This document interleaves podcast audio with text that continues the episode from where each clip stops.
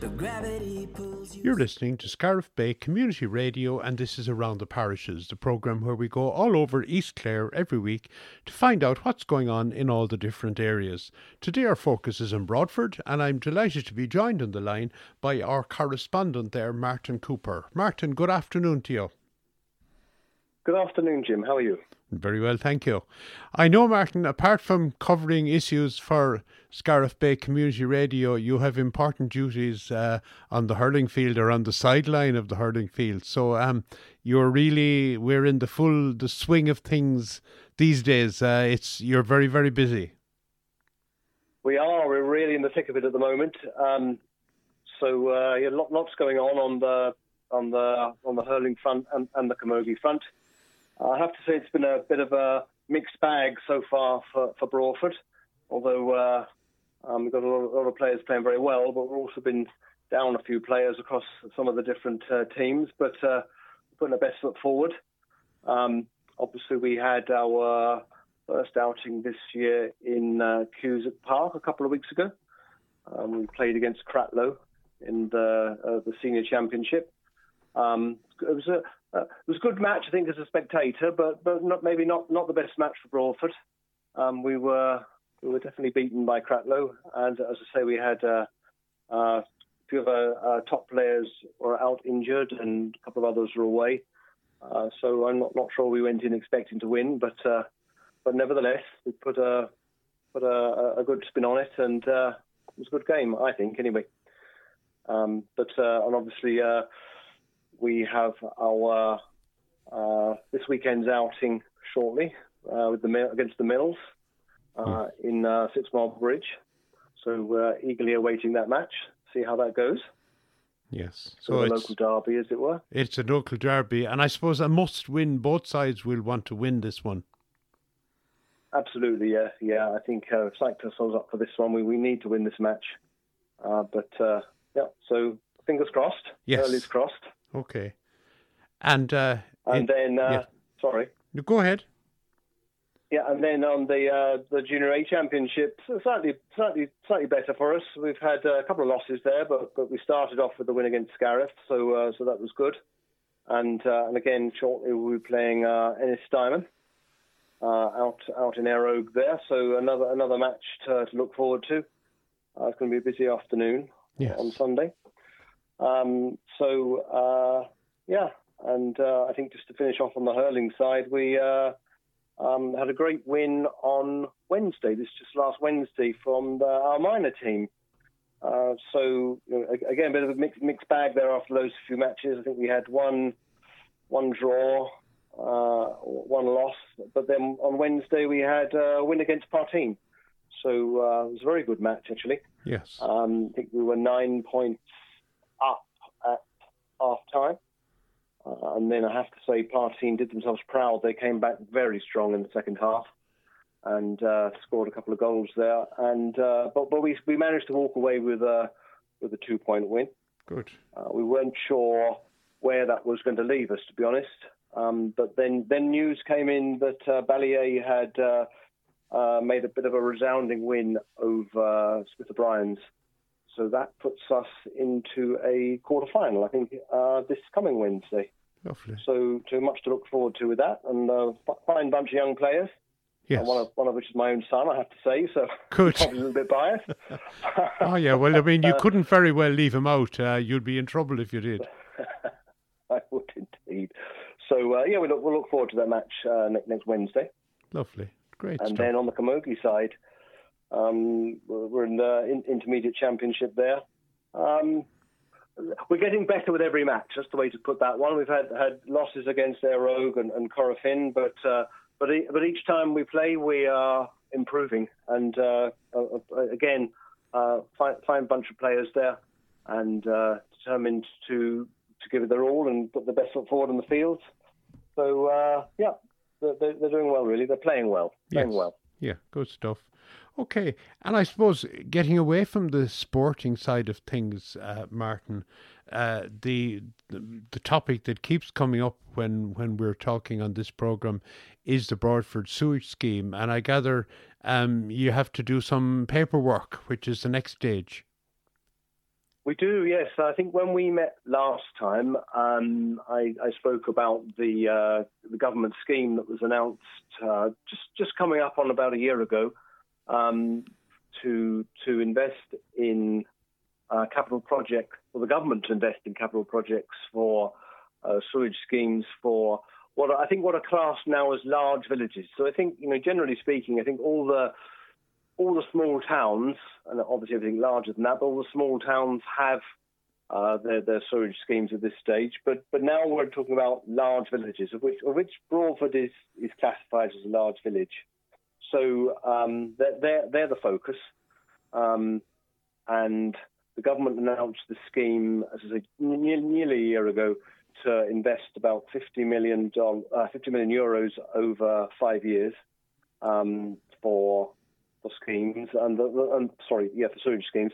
And so the first announcement for the scheme for the first year's investment will probably be towards the end of this year, maybe early into next year. And to apply, local councils have to apply on behalf of villages. So obviously we're working closely with Clare County Council.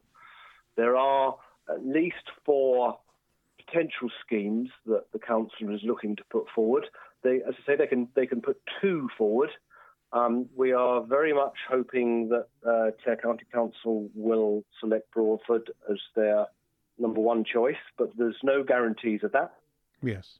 So during the week we met with Cyril Feeney, who's the chief engineer for water services within Clare County Council, and Dr. Carmel Kirby, who's the director of physical environment, and so we met with them, and just to put forward our case again, I suppose, put forward the materials we've been pulling together for our justification. It was a very productive and useful meeting, but ultimately it comes down to the council to make their final decisions, which won't be for some weeks. But you know, as I said before, we're committed to this and working hard towards this. The only problem, but one of the next hurdles, as it were, is just because Clare County Council put Broadford, hopefully, and another village through, doesn't guarantee success.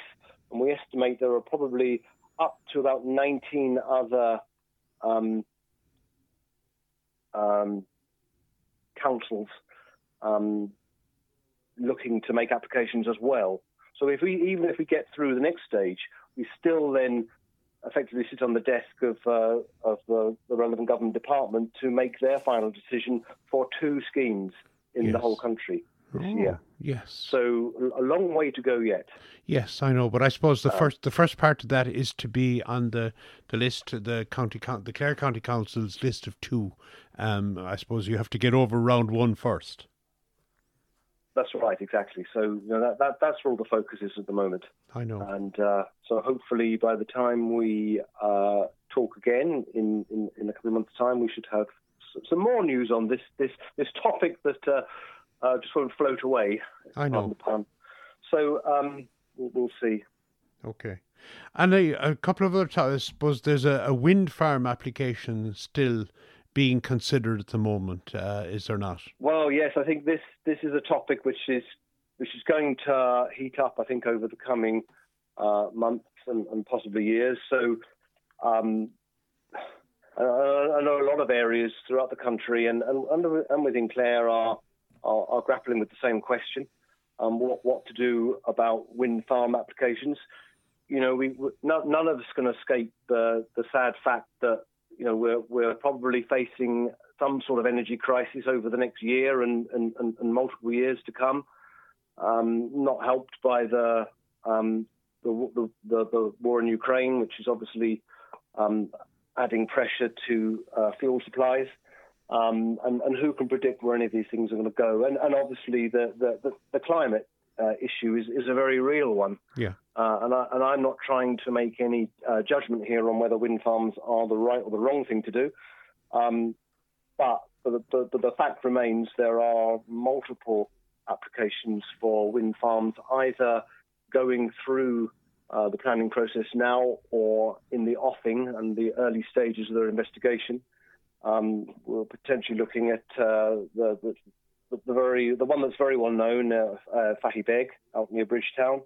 I also understand that there may be applications for Violet Hill in Broadford, in the hills behind Ballykelly, and the big one of concern for many is in the Sleed Burner range behind Broadford and Cleban, and facing on the other side Burdike and that area. So, you know, yeah. It's a hot topic. It's going to become a hot topic. It's causing a lot of debate within communities and within families. Yes. I'm not going to go so far as to say families are split over the question, but it is causing, let's say, a lot of debate within families. So we need to track this carefully over the coming months.